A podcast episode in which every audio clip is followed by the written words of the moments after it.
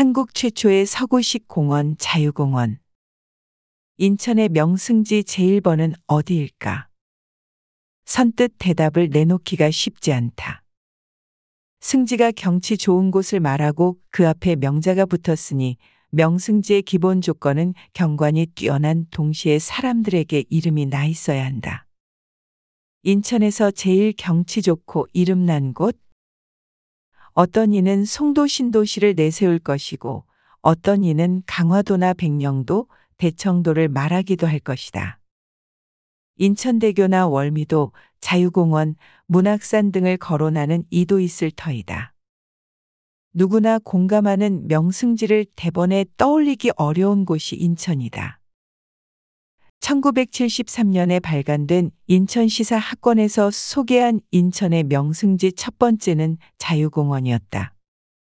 그 시절은 그랬다. 자유공원에 서 있는 맥아더 장군 동상 하나만으로도 으뜸으로 올려놓기에 충분했다. 두 번째가 수봉공원이었고 지금은 알 수도 없는 도원공원, 목공원, 동산공원이 그 뒤를 이었다. 일제강점기 수도권 최대 유원지이자 환락의 공간이었던 월미도는 여섯 번째로 밀렸다. 자유공원은 인천이 아주 오래전부터 국제도시였음을 보여준다. 한반도 최초의 서구식 공원으로 조성되었는데 천팔백구십칠 년 만들어진 서울 탑골공원, 파고다공원보다 구 년이나 빨랐다. 천팔백팔십팔 년 십일월 구일 미국, 러시아, 독일, 영국, 일본, 중국 등 우리나라에 진출해 있던 여러 국가의 외교관들이 공동 서명하여 조성되었다. 측량과 설계는 러시아 토목기사 사바틴이 맡았다. 사바틴은 우리나라 근대 건축사에서 가장 먼저 떠올려야 하는 인물로 탑골공원도 설계했다. 자유공원 설계 경험이 탑골공원에 반영되었을 게 분명하다. 이름 변천사도 만만치 않다. 처음 만들어졌을 때는 각국공원, 만국공원이라 불렀다. 이름처럼 관리권 또한 공원 조성에 관계한 여러 나라에 있었다. 일제는 천구백십사 년 외국인 거류지 제도를 폐지하고 공원 관리권을 지금의 인천시 격인 인천부에 이관한 뒤 이름을 서공원으로 바꾸었다. 지금의 인천여자상업고등학교 자리에 인천신사를 세우고 그 주변을 공원으로 조성했는데 신사 주변을 동공원, 원래 있던 각국공원을 서공원이라 한 것이다.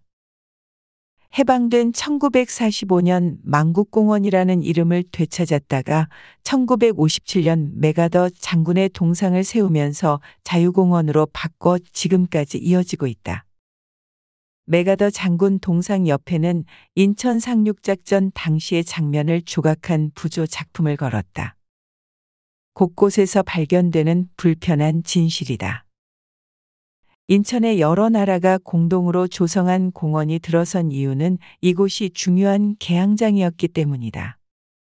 천팔백팔십삼 년 개항된 지 오 년이 지난 천팔백팔십팔 년 우리 정부는 미국, 러시아, 독일, 영국, 일본, 중국 등 국내 주재 외국 외교관들과 협약을 맺었다.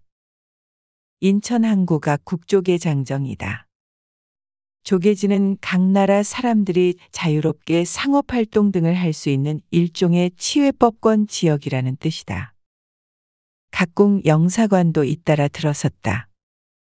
조계지로 땅을 내주었다는 점은 불평등 조약의 대표적 사례이기는 하지만 국제도시의 성격을 보여주는 것이기도 하다. 그 뒤 백 년 인천에는 또 하나의 국제도시가 들어섰다. 송도경제자유구역이다. 지씨에프 녹색기후기금 등 여러 국제기구 사무실이 입주한 송도는 미국 게일사가 개발했다.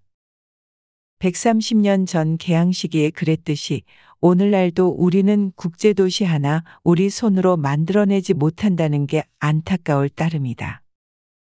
각국 공원을 이야기하면서 빼놓을 수 없는 게 있다. 한성임시정부 수립을 위한 십삼 도 대표자 회의가 이곳에서 처음 열렸다는 점이다.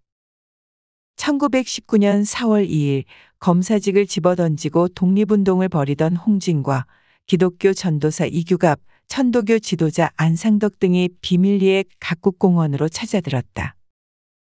지역과 종교 대표 이십여 명이 서로를 알아보기 위해 엄지손가락에 흰 종이나 헝겊을 감고 나타났다. 이날 모임에서는 임시정부의 약법과 정부조직안을 확정하고 이 내용을 서울국민대회에서 선포하기로 결정했다. 일제의 감시가 최고조에 이르렀던 시기에 이들은 왜 인천 각국공원에서 모임을 가졌던 것일까? 자유공원 정상에 올라 인천항을 바라보면서 진지하게 생각해 볼 일이다. 각국공원 조성 이전부터 이 지역에는 서양식 건물이 세워졌다. 인천 최초의 서양식 건축물인 세창양행 사택이 가장 먼저였다. 천팔백팔십사 년 준공된 단층 벽돌집으로 화학약품, 염료, 화약, 면도칼, 바늘 등 유럽산 제품을 수입 판매하던 독일계 회사 세창양행 직원들의 숙소였다. 이 건물은 해방 후 인천시립박물관으로 쓰였지만 인천상륙작전 당시 포격을 받고 소실되었다. 공원이 들어선 응봉산 정상에 우뚝하게 자리 잡아 인천의 랜드마크로 불리던 존스턴 별장도 있었다. 천구백오 년 준공된 이 별장은 석조 사 층 규모로 웅장하면서도 아기자기하다는 평가를 받았다. 중국 상하이에서 항만 건설업을 하던 영국인 제임스 존스턴의 여름 별장이었다. 설계는 독일인이 하고 시공은 중국 업자가 했다. 지붕을 장식한 붉은 기와는 중국 칭다오에서 조명을 비롯한 전기 관련 장치는 세창양행을 통해 독일에서 수입했다. 가구는 모두 영국에서 들여왔으며 내부 목조 장식을 위해 상하이에서 열두 명의 조각가들이 출장을 오기도 했다. 국제도시에 딱 맞는 건축물이었던 셈이다. 존스턴 별장은 몇 번 주인이 바뀐 끝에 천구백삼십육 년 인천부청에서 인수의 서공원 회관이라 했다가 곧바로 인천각으로 고쳤다. 고급 여관 겸 요정이었다. 이곳에서 연회를 열었던 인물 중 인천의 일 호 의학박사 신태범이 있다. 신태범 박사는 저서 인천 한세기에서 천구백사십삼 년 봄에 학위를 받은 축하회를 인천각에서 가졌는데 장광순 선배가 진행을 맡고 내빈도 많아 성황을 이루었었다. 그때 박사가 된 기쁨도 컸었으나 멀리서 바라보기만 하던 존스턴 별장에서 주인 노릇을 할 수 있었다는 기쁨이 나의 가슴을 한층 벅차게 했었다고 수례했다.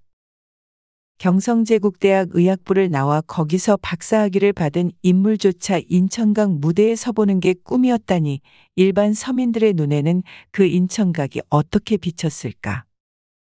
해방 후에는 미군들이 고위장교 숙소로 사용했으나 천구백오십 년 인천상륙작전 당시 한포사격에 파괴되었다. 최성현 선생은 인천각이라는 작품을 지어 이 건물이 무너져 내린 것을 아쉬워했다. 오정포산으로 시작하는 작품에는 여적도 남겼다. 오정포산의 본래 이름은 응봉산인데 일제 시기 이곳에 있던 인천 측후소에서 낮 열두 시에 시각을 알리는 소형 산포를 공포로 발사해 오정포라 불렀다고 선생은 설명하고 있다. 인천각과 관련해서는 건축비로 삼십만 달러가 들어갔다고 밝혔다. 삼십만 달러면 지금으로 따져도 삼억 오천만 원이 넘는데 당시로는 어마어마한 금액이었다. 상하이 조선소 사장이던 존스턴은 인천각이 몹시 흡족했던지 인천각과 똑같은 쌍둥이 저택을 상하이에도 지었다고 한다. 상하이에 이 건물이 남아있다면 전쟁으로 파괴되기까지 사십오 년이라는 짧은 기간이었지만 그 어떤 건물보다도 파란만장한 일대기를 가진 인천각의 복원도 가능할 것이다. 자유공원이라는 이름을 계속 써야 하는지도 한번 따져볼 일이다.